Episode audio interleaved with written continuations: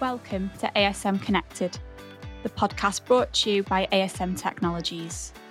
Across the series, we chat with guests about all things emerging technology, what innovation means to them, and how organisations can ride the wave as technology continues to disrupt the way we work. In this episode, Ian Tompkinson chats with Bruce Daisley, who is a two time Sunday Times bestseller with his books The Joy of Work and Fortitude podcaster and ex Twitter VP, about resilience and happiness at work and how emerging tech and social media impacts workplace culture. Bruce was previously a VP of EMEA for Twitter, Managing Director of Twitter UK, Director of YouTube and Display for Google, Digital Advisor to Comic Relief, and has held various other roles in technology. Bruce is also a seasoned podcaster with his podcast Eat, Sleep, Work, Repeat thanks, Bruce, for joining us today. Much appreciated and great to have you on the um, on the show. My pleasure. I'm, I'm glad to be here. Great. Thanks for taking the time out to join us. So, a, a bit of, I suppose, an outline plan for today. Thanks for joining us for the chat. And uh, we're going to cover off a number of topics all around sort of connected to innovation, emerging tech. And then we're going to get into your favorite subject, what makes us happy at work and, and resilience at work as well, which is going to be an interesting subject. Something that uh, I know is very topical businesses these days. So, in terms of, I, suppose, just easing us into the uh, episode and heading into there, with your background, you've obviously spent a lot of time working for some extremely well known large corporate businesses, particularly around looking at your, your roles within Twitter and uh, YouTube. When I look at other companies such as Facebook and Google, um, they've predominantly bought their scale. You know, they were very successful at their first find and their first go to market plan. But they've kind of bought that scale. I believe Twitter's got a different backstory, which I, I just wondered if you could, for the audience, give us share us that backstory, please. Yeah. So look, you know, the, the origin story of Twitter is that you know it was it was created by Jack Dorsey. It was sort of generated from the remnants of a podcasting firm. They a couple of the a, a couple of the founders of Twitter had created Blogger, and they'd sold it to Google for I think, $100 million. And so they were thinking, okay, with blogging represented the democratization of one form of publishing, how about podcasting is another? They set up this podcasting platform, very much trying to replicate it. What they discovered was that while it was sort of gradually growing, Apple integrated podcasting into the iPod, the iPod technology. When, the iPod came about, it's hard to imagine now the, the sort of precursor to the iPhone but there was no software to put your own music on there. So there were third party softwares to do that. Uh, so they created that. Overnight, Apple had destroyed their business model. So they set about trying to create a hack week to keep the team busy while they tried to sell the remnants of the company. And the hack week they came up with it was that this way to update your friends by sending a text message to a central website that would then text all of your mates. Uh, so it was like this sort of hub of text messages. So you'd send uh, your text message to a short code. And so Twitter was that really. So, you know, when it first started, it didn't have a mobile app. In fact, someone else bought it and they, and Twitter bought it off them. Uh, it didn't really have a lot of the things that you might associate with it now. So it's just an illustration that sometimes the thing that gets you going is just the, the root of a good idea and the ability to develop and adapt it as you go along, really. Yeah, no, that's fascinating because I say, you know, most organizations these days, they have their I suppose they're a one hit wonder. They grow, they scale around that technology or, or, or, that idea, and then they sort of veer acquisition bolt other bits on. And the fact that I suppose uh, they've gone on and actually taken themselves away and said, "How do we build the next company?" That that's quite unique, isn't it? Is that a cultural thing? Do you think? Yeah, I mean, you have to say, uh, shout out to Jack Dorsey because after he he was at Twitter for about three or four years from the start, then he got fired and he went off and he set up another multi-billion dollar company in the form of Square. It's, it's now called Block. But yeah, so he went off and did it twice. And, you know, if you're ever looking for a billionaire who's done it twice, everyone always thinks Elon Musk runs SpaceX and Tesla, but he bought Tesla. And I think he, he actually bought a lot of the, the, the basis of SpaceX. So, albeit that we might associate it with Elon Musk with doing it twice, in fact, Jack Dorsey was the the original. Yeah, and, and Elon Musk and Twitter are, are very uh, entwined at the moment, which uh, we'll, we'll come back to Mm. a bit later on. But yeah, there's, a, there's an interesting story there. One of the things that I was quite interested to sort of understand your take was um, I, I saw a keynote that you've done on on YouTube, and you would talk about on YouTube about YouTube. I must get that clear for the audience as well. And you, you did basically given the, these uh, the audience, and it was a live one in person, and you give them these foghorns and, and handed them out, and uh, you were looking at the, the way that advertising worked within YouTube. It was quite an innovative approach, and I, I really got it. And the approach to how YouTube looked at advertising was quite quite unique. I must admit, you know, the fact that you know the user basically, if they don't like the adverts, I think they don't get paid, or or or, or it works along that format. Are decisions like that, uh, you know, from your experience, are they data led or is that create creativity led to start off with? Yeah, skippable ads on YouTube was was solving a problem that right at the outset. It's hard to rewind the clock and believe this now, but right at the outset, a lot of advertisers weren't keen to advertise on content that wasn't created by established names. So you know, the advent of YouTubers.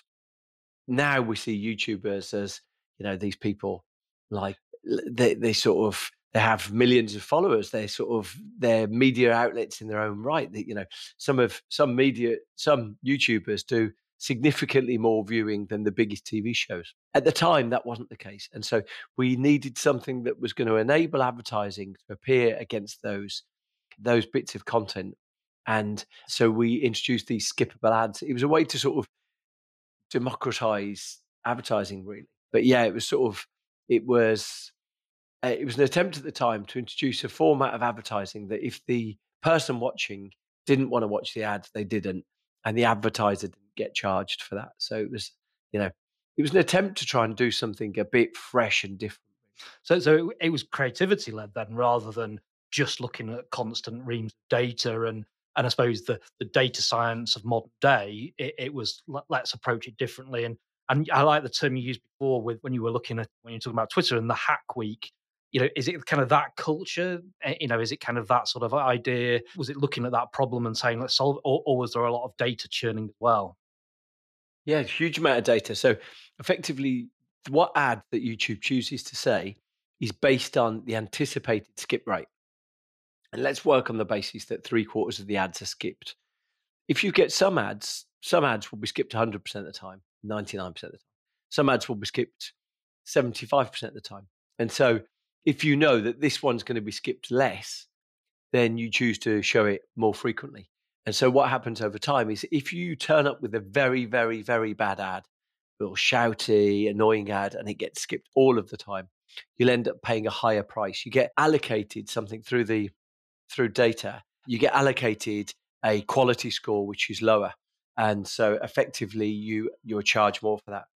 So the the use of people's data and algorithms behind social media and even going into technologies such as facial recognition has come come under a lot of scrutiny of recent. Everybody's really nervous about it. I suppose the film Social Dilemma, I suppose, shared with everybody that kind of what was going on in the background with some, some of that. Should we be worried about the use of the data and, and what that looks like? Yeah, I think so. Probably, you know, I would say it's probably something that should be uh, regulated by governments, really. In, in truth, uh, where I worked, we both at YouTube and Twitter, we didn't really have a lot of data. You know, we, we didn't really have people's real names. We didn't really have what they bought, what they did. So we, we didn't have a lot of data there. But, you know, other platforms, specifically TikTok, Instagram, Facebook, they really did used to have a lot of data. It's changed a little on Apple phones in the last six months to the extent that it's decimated the value of Facebook stock because their data has, has been so significant, significantly reduced. It had a significant footprint before. But, and, you know, the critical thing I think we're learning with regards to a lot of other uses of technology that we probably should regulate the the way that these things have access into what we're doing and and we shouldn't leave it to the whim of billionaires really yeah i find it interesting when you, you get elderly gentlemen in uh, the white house uh, grilling the uh, the youngsters and the uh, young billionaires um, and asking them, you know, how they're using the data. And it, it's just, a, I suppose, a conflict of worlds, really. It is quite amusing to see that. Yeah, do you mean like a Senate intelligence uh, or the Senate when people like Zuckerberg are having to testify at the, yeah. in the Senate? Is that what you mean? Yeah, absolutely. Yeah. So yeah, yeah, when those guys have been having to testify, it's just kind of quite amusing of the analogies that they use to each other, and it, it, they just live in different worlds. Yeah, that's right. I mean, I think you know, anytime any of the tech leaders have to testify in front of those those committees of Congress, it's it's never impressive, is it? So absolutely, it gives you an indication that we probably need to do this in a more professional way, really. Yeah, absolutely, absolutely. Moving on to I suppose data, and I suppose that you know collection of data, data breaches are the ultimate nightmare for the, I suppose for any company these days. And I, and I guess that, that, there's a lot of work and a lot of discussions around data breach, breaches. Do you think, in your mind, can organisations be more transparent about the risks, also and be more proactive when the breaches occur? So generally, our philosophy at the company that I worked was that we were we were fully transparent whenever it happened, and it was at the expense of of causing you know sh- share volatility. So our philosophy was anytime any breach happened, how quickly can we tell the market? It was basically the chief exec belief that full transparency all the time, and that way you earn trust. And the interesting thing is is that after one of the breaches, we uh, there was a, little, a brief cycle of, of of bad coverage, and these were sort of broadly something like oh, after something had been installed, about hundred thousand users passwords hadn't been stored in a double encrypted environment. It was something like that. There were, there were brief breaches like that that were hypothetical. They hadn't necessarily happened, but we were informing users and informing the market. And there was a little bit of coverage saying Twitter's outrageous for doing this. And then actually very quickly, a lot of the tech and the cyber security reporters said, actually, look, we can't criticize Twitter for being this transparent because if we punish them for being this transparent, then there's no incentive for anyone following this high, rigorous, disciplined code that they do. So it gives you an indication that you can do thing, these things, even though you will be subject to to criticism for the mistakes that have led into it.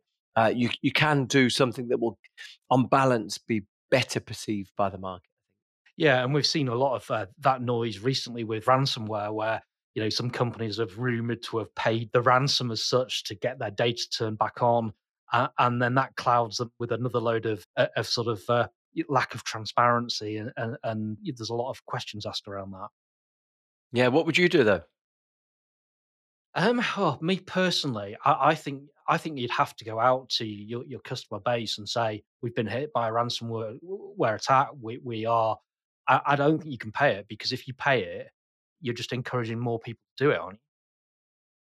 I suspect most businesses pay it because the reputational damage that is involved in going out to a full set of customers and telling a full set of customers that you've been humiliated in this way. I suspect most organizations organizations pay it and they say, right now we'll set about never being caught like that again. I, I'm I'm, i strongly believe that's what happened. I, I was dealing with, I, I, did some work with a London council that had suffered a ransomware attack and they didn't resolve it in that way. But the consequence of it was that they lost access to all of their tenant ledger, they lost access to all of their housing register, they lost access to all of the information. And they, actually, as a consequence of it, they switched to Chromebooks and effectively Google OS operating system to, to avoid future attacks. But it's just an illustration that effectively it's, it's lose lose. You know, the reputational damage of demonstrating to all of your customer base that you were caught snoozing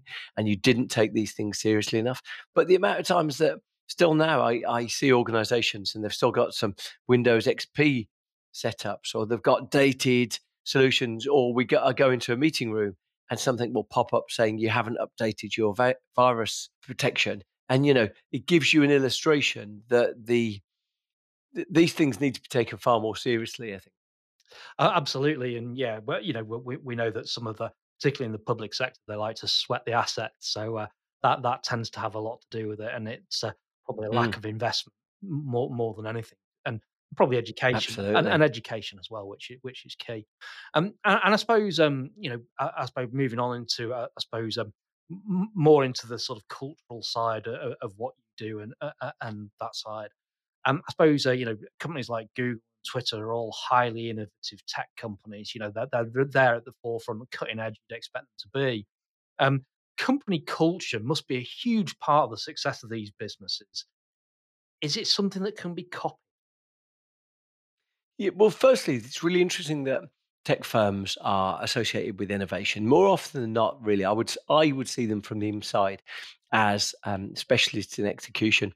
You know, if you look at Google, while you might frame them as innovative, almost everything that Google has accomplished since it first created Larry Page's reverse search engine, uh, re- reverse um, sort of indexing. Um, it, everything it's done since then, it's bought. It bought the way that it monetized that from another company.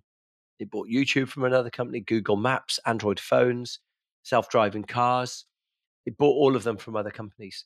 Um, it's it's ad business it bought from other companies. So what it is really is an execution business, and so that's why quite often you know the the one thing that did used to be celebrated all of the time about technology companies is that they move at an immense speed. I don't think it's necessarily true now. Um, most technology companies are actually fairly slow moving bureaucracies, but um, but they they very are very clever at styling themselves as innovative when most of them aren't in the business of coming up with new ideas and actually to some extent new ideas might be dilutive of the core business that we've got. So um, yeah it's very clever on that. You know the, so the critical thing i would say that technology firms need to project they've got a different culture to the outside world because it's important for attracting top talent so you know critical thing that technologies need to do is they need to attract new people to come and work all the time they're often ex- in an expansioning uh, expanding mindset you know trying to get more people in and so, as a result of that, the critical thing for them is being alluring and attractive. So that what they do is they present their culture as defined to the outside world. You know, so that might be um, jelly bean walls. It might be sort of you know. Uh, uh, beautiful looking campuses, meeting rooms that look like uh, movie sets. And, you know, I think there's a focus on trying to look different in in whereas in reality they're fairly similar to most jobs that you do you'd have experienced yourself. So yeah, so it's meeting rooms, team calls, and, and all the rest. Yeah, yeah. I, I suppose um, I suppose I suppose the creativity comes down to that attraction of the that talent. I suppose to a certain degree. Yeah, absolutely. Okay, okay, interesting. And and while while we're talking about um, I, I suppose talent, um, you know, we're always being told technology is making us workers more productive. Um, but is it making us happier at work? And uh, I suppose another question to flow into that is, and with, with employee well-being being central to success at the moment, um, what can we do to enhance happiness at work? And is there any science behind it? Yeah, I mean, look, you know, the, the really interesting thing is there is a number of things that directly correlate with our happiness at work. Some of them correlate with our happiness full stop. The number one way to be happier at work is to sleep more. And because that's because it correlates with our happiness. Uh, number two way to be happier at work is also a way to be happier in your life, and that's to have happier friends. The more we spend time with happy people, it seems to enhance our own happiness. When it comes to happiness in our jobs, well, actually, the, the probably the next biggest thing is adjacent to the previous one. The biggest predictor of whether you are motivated and driven in your job is whether you have a best friend at work. So that, that affiliation plays a, a really critical part in in our connection to our jobs and, and how hard we work. Um, if we feel like we're in an environment where we really like and respect the people we're working with, we're probably more likely to put some incremental effort in. So those things, I think, you know, they can play a part. Um, you you might then go and, and think a little bit further about what are the pillars of good organizational culture. One of them is trust, really, and you know that one of the ways you might frame that is that when you've got a trusting environment, people are able to speak up and and give their opinions. You know, I think we've all been part of a project group, whether it was at college, whether it was at work, where we think what this project group is doing is terrible. And, you know, what happens next um, plays a big part in in whether you feel like you're in a trusting environment or an untrusting environment. If you feel like you look around and you think my opinion is going to be valued here, then you might speak up. If you feel like if I speak up here, people are just going to label me as a troublemaker and I'm going to get ignored. You probably won't speak up. That all of that is sometimes styled psychological safety, our ability to speak candidly to each other without fear of the consequence. Yeah, interesting. I was actually at um, a cybersecurity um, vendors conference a few months ago, and there was a professor there, and he came up with quite a good um, sort of hack around that because obviously the, within organizations you've got introverts, extroverts, different types and uh, the way he would try and get everybody engaged to speak up was to separate them into groups. And he would give them a stack of post it notes. And instead of them having to say in front of everybody what they think, he they could just write on the post it notes and then they'd get a team member to put them on the board um, so that they didn't have to sort of step up and out, but they could still voice their opinion. I thought that was really right. kind of really nice and simple, but it would encourage that sort of engagement. Which was quite good. Yeah, absolutely. Although it's an indication that the culture is probably not necessarily welcoming of Very true. um, of of that sort of input. So, abs- as a coping strategy, it seems like a good one. It's probably a signal that something's wrong, br- broader wrong. So, you know, you might use that as an interim solution. you know, if you were setting about a change manifesto, you might say, okay, um, right, well, we're going to use this as as a way to elicit some feedback of what's going wrong right now. But long term, you can't use that as the um, as the cultural mechanism because it's effectively saying the only way we can get honesty is here is is saying to people there's no consequence, and that broadly is a sign then that something's significantly wrong. Yeah, and I suppose people can hide behind it as well. And uh, yeah, yeah, I suppose yeah, pros and cons. Which is great when I get opportunity to uh, to speak to, to speak to lots of different people, take lots of people. opinions. It's uh, it's always interesting to, to get that feedback. And I suppose yeah. while, while, we're talking on the subject of people, you know, um, I, I, know you wrote a, a book recently, um, book called Fortitude, um, and the term that that's uh, I think that's come out of the back of people talking about resilience in the workplace, and I think resilience, um, you know, in technology is increasing. Uh, I suppose comes into that burnout. Everyone's talking about burnout these days, and that resilience to that. You know, is the technology that we use kind of responsible sometimes for that burnout? Because we've got hundreds of devices, we've got email on our phones that we're answering at nine o'clock in the evening. So is technology helping that or is it contributing to, to that? Yeah, I mean, it's, it's worth looking in aggregate. Most people I speak to now who work in companies never knew an environment without email on mobile phones. And it's about 15, 16, 17 years since that really uh, took place. But in that interim, in that sort of 16 years, um, the average working day increased by two hours a day. And, you know, it's, and it's worth putting on the record that during the period since the pandemic started, the average working day has increased by an additional 45 minutes a day. So we're in a situation now where, in aggregate, the average working day is about two hours, 45 minutes longer than it was before the start of email on mobile phones. And as a result of that, you might have said, you know, that the old nine to five, nine to six was quite a slug. But now, if we're working three hours longer than that, it's no wonder that people are reporting feeling more burnt out than ever before. You know, that we're surrounded with work, we can't escape work, we, um, we are, we're just, we're working longer and harder than ever before. And so, absolutely, technology plays a very critical part in what's gone wrong there. Uh, I suppose uh, that, you know, uh, coming back into, I suppose, the social media bit, everybody is obsessed with LinkedIn these days. Uh, you know, uh, making sure that you know they're up to date on you know who's left what businesses, who's joining what businesses. And uh, do you think that's a bit of a distraction, or do you think it's a you know is it something that that's the way we're going, um, and we've just got to learn to deal with it? I don't see the alternative, frankly. You know, uh, sometimes people say, uh, people say, "Oh, is this good? Is this bad?"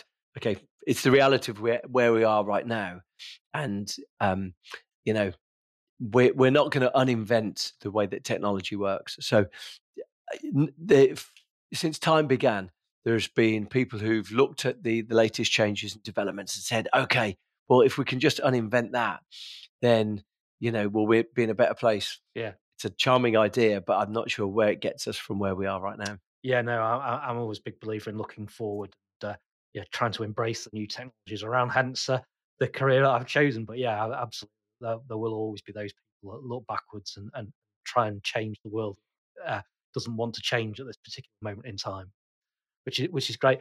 And I, suppose um, again, there's something a really interesting topic. I've seen lots of stuff again on LinkedIn about it. Is, that many tech organisations and probably some outside of tech have started to explore four day week. Um, do you think that's a clever PR stunt, or, or are we all missing a trick with that? Right now, um, the four day week is broadly a retention tool. So the the companies that do it are doing it for productivity reasons. They're saying actually the, there's something about the never ending uh, spiral of work that we found ourselves in. It's a bit flabby, you know.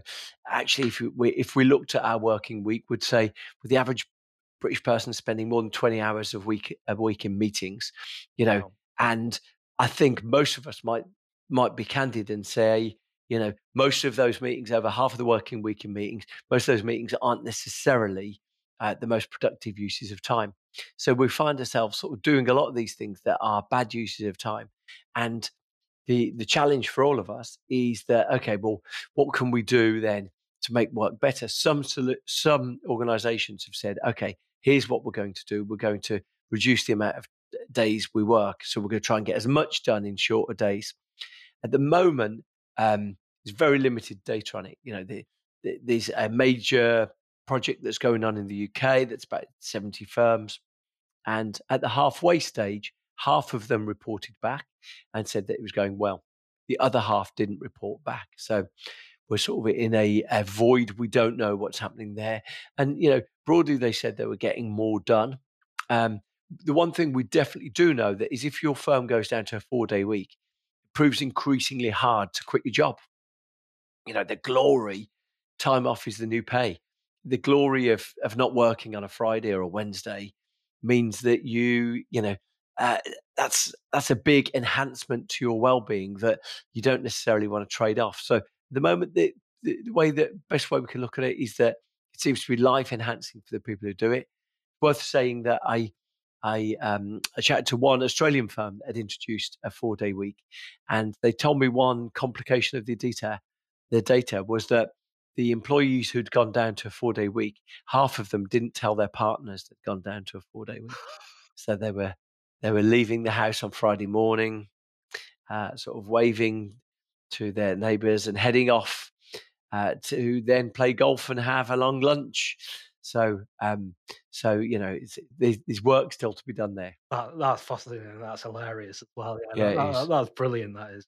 Um, I, have not heard that story, so yeah, it's made me smile that. um, but yeah, in terms of that, I, I suppose it, it's kind of um, I, I, get the the uh, I suppose the ability to give something back. But uh, um, I, I'm I'm just questioning that you know when when the companies do these trials of, of this sort of thing, you know, yes, it's going to work well because they're still in the honeymoon period, and the, because it's a trial, the staff don't want to lose it, so they'll probably up their productivity naturally to try and to make it work. Whereas if you would say, right, that's it, we're changing, then does that productivity start to fall off a cliff? Yeah, exactly that. Yeah.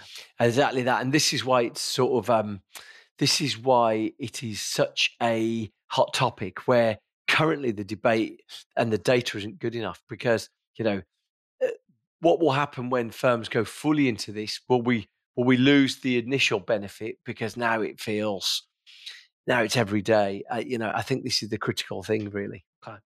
And uh, I suppose uh, another thing that I, always think about is, you know, creativity, you know, it kind of organizations um, is really important, um, especially, you know, if you're trying to innovate as a team and as a business. Um, what, where and what culture do you think perform at our best in? Yeah, um, this is um, this is such a, a, big debate, really. You know, um, the the nature of innovation and and where ideas come from. is such a critical element. I was really struck. I think most of us associate innovation and creativity with being in the same room. And um, I was really struck during the pandemic. I saw J.J. Abrams, who's you know variously along the the, the way been involved in Star Wars, Star Trek, and and no shortage of huge blockbuster TV shows. And he was said, you know, when the pandemic started, he said, "All right, I'm convinced that that's it now. We can't make anything for the next you know, three months, six months, as long the pandemic lasts. And what he found was that actually you could, but you had to learn to do it differently. But the benefit he found by doing things remotely, you could get different people in the room who previously, if they weren't in West Hollywood, uh, you you couldn't necessarily get them there. So um, I, th- I think it sort of demonstrates that the the origins of good culture and good innovative culture aren't necessarily what we aren't necessarily limited to what we see they are, but you know we need to they they exist as mental models in our head. I think that we need to break out of a little bit. Yeah, and and I think as well, uh, you know, I think you know these days a lot of talk, isn't there, about you know remote work and, and hybrid uh, and we've all had those conversations to death and i'm sure you'll probably get that ask that question uh, on a regular basis and, and, i think you know I, am a big believer i can work from anywhere I'm, I'm used to having to do it you know especially pre-COVID, uh, you know, airport lounge, you know, custom premises, wherever I, would be, you know, I can get on and do my job. Um, and I suppose sometimes that sort of creativity for me comes in a, you know, it might come in the airport lounge because I'll see something that triggers us or something. Um, is that something that you see on a regular basis when you're speaking to people? Is that, that they're more creative outside of the workplace or, or at their desk, you know, in an office? I loved the idea. I saw um, saw another uh, movie legend, um, uh, Aaron Sorkin, who's done films like the Moneyball, The Social Network. He did the West Wing TV show. He's done so many diff- different things. Famous for very zingy, witty dialogue, banter, and um, and he realised he wasn't having his best ideas at his computer screen. He's having his best ideas in the shower. So he said, and you can you can check the, the quote on this. He said He'd had a shower installed in the corner of his office, and he has six to eight showers a day. So I guess that suggests that our creativity might come when we step away from our spreadsheets and and inbox, and we sort of allow our mind to wander a little. I think. Yeah, and and I do think that sometimes when you you're trying to, I suppose, firefighting as I call it, when you're firefighting in the office and you're in the role, that kind of your brain's in a different gear, isn't it? When when you switch off a little bit and unwind, the brain does wander. And that's where I think mm. I get most of my ideas in the evening or, or first thing in the morning, which drives um, some of my teams mad because I'll come in the morning and go, "Oh, let's try this or do this," and uh, yeah, but but that's uh, that's the way it goes. exactly that. Ideas will catch you, uh, you know, no matter what the time. You know, absolutely, absolutely. And uh, I, I, suppose just uh, as a you know uh, some some wind down quick fire questions as we call it. Um, I suppose uh, one of the topics that I, I, spend a lot of time speaking about is, AI, um, machine learning as well. Um, is AI good or bad in the workplace? And I suppose are people frightened of it? Yeah, I think we're only just getting the, the very sort of start element of it, and I suspect it'll ha- it'll start having a much bigger, significant uh, impact. You know, one of the ways I think we'll first see AI is uh, helping to schedule meetings. You know, at the moment, the sort of the pantomime of asking someone, "Can you do this time? Can you do this time?" Sending times over to people is one of the frictions of work. Downside of that, well, actually, one that's one of the things at the moment stops us having even more meetings. So when AI comes in, uh, they'll be finding space for meetings in, in, gaps that we never believed we even had. Um, and so, you know, I think one of the most interesting, eye-opening elements of 2022 has been that anyone who's had an interest in the arrival of AI art tools and, and auto generating art tools can't fail to be dazzled at times with some of what the capability is. And I think it's possibly going to be eye opening on how these things will play a part. You know, in the same way that if you've used DALL-E or any of these these tools and you've given a few prompts and you've got something breathtaking back, it's not impossible to imagine that uh, you'll be able to say, I need to write a letter to this client. These are the things, these are the bullet points, please write it. And immediately this letter will be written, possibly in sort of more lucid language than we would have done ourselves. So these things are most definitely coming. I think the, the, uh, the machine learning art tools demonstrate that actually this might be astonishingly high quality and uh, it could happen sooner than we think. Great. Yeah, uh, yeah, I've not not thought of it in that way. That that definitely uh, tools are to help us and and support rather rather be something to be frightened of. And um, Yeah, well, if you if you look into the areas that are most likely to be um, undermined by AI, uh, law is the number one area um, because so much of law is pattern recognition. It's about you know law is about saying, oh right, this case precedent on this, case precedent on that. At the moment, we use the very fallible system of human memory, and you know a lawyer's letter conjuring with some of those things and laying out a case is a very expensive use of humans' time. You know, good lawyers will char- cost five hundred pound an hour, a thousand pounds an hour. A partner will cost even more than that. And so, you know, one of the areas that is most likely to be impacted by AI is things like high margin, high value, but actually fairly repetitive work. And law sits right at the top of that. Accountancy sits second. So, you know, I think we're going to see these things encroach into areas that maybe we, ha- we hadn't necessarily considered to be most vulnerable. okay, cool stuff. Um, what's your favorite tech gadget?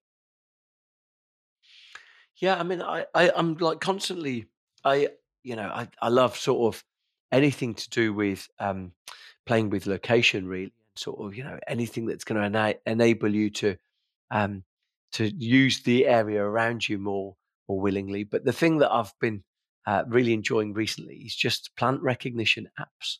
And uh, if you've played around with these, you can hold a plant uh, leaf or a tree or something up to your phone, and it will it will tell you. The app will tell you um, which uh, which plant it is. Which you know, if you're either a nature lover and you want to identify what this flower is, or you know, someone who just wants to add a bit of color to your to your window box or garden, um, they're dazzling. So I love these things. There's a, about three or four on my on my phone.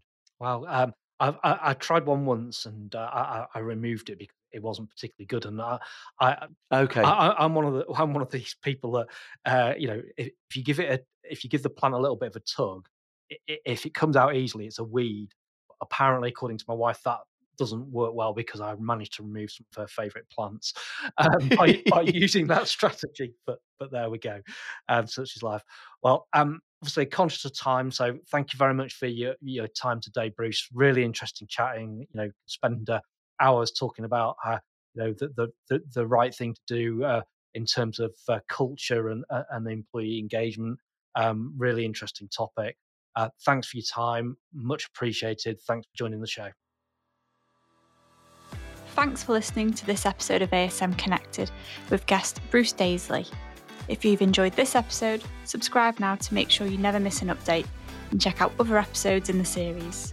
To find out more about the team at ASM Technologies, visit asmtech.com. This is ASM Connected.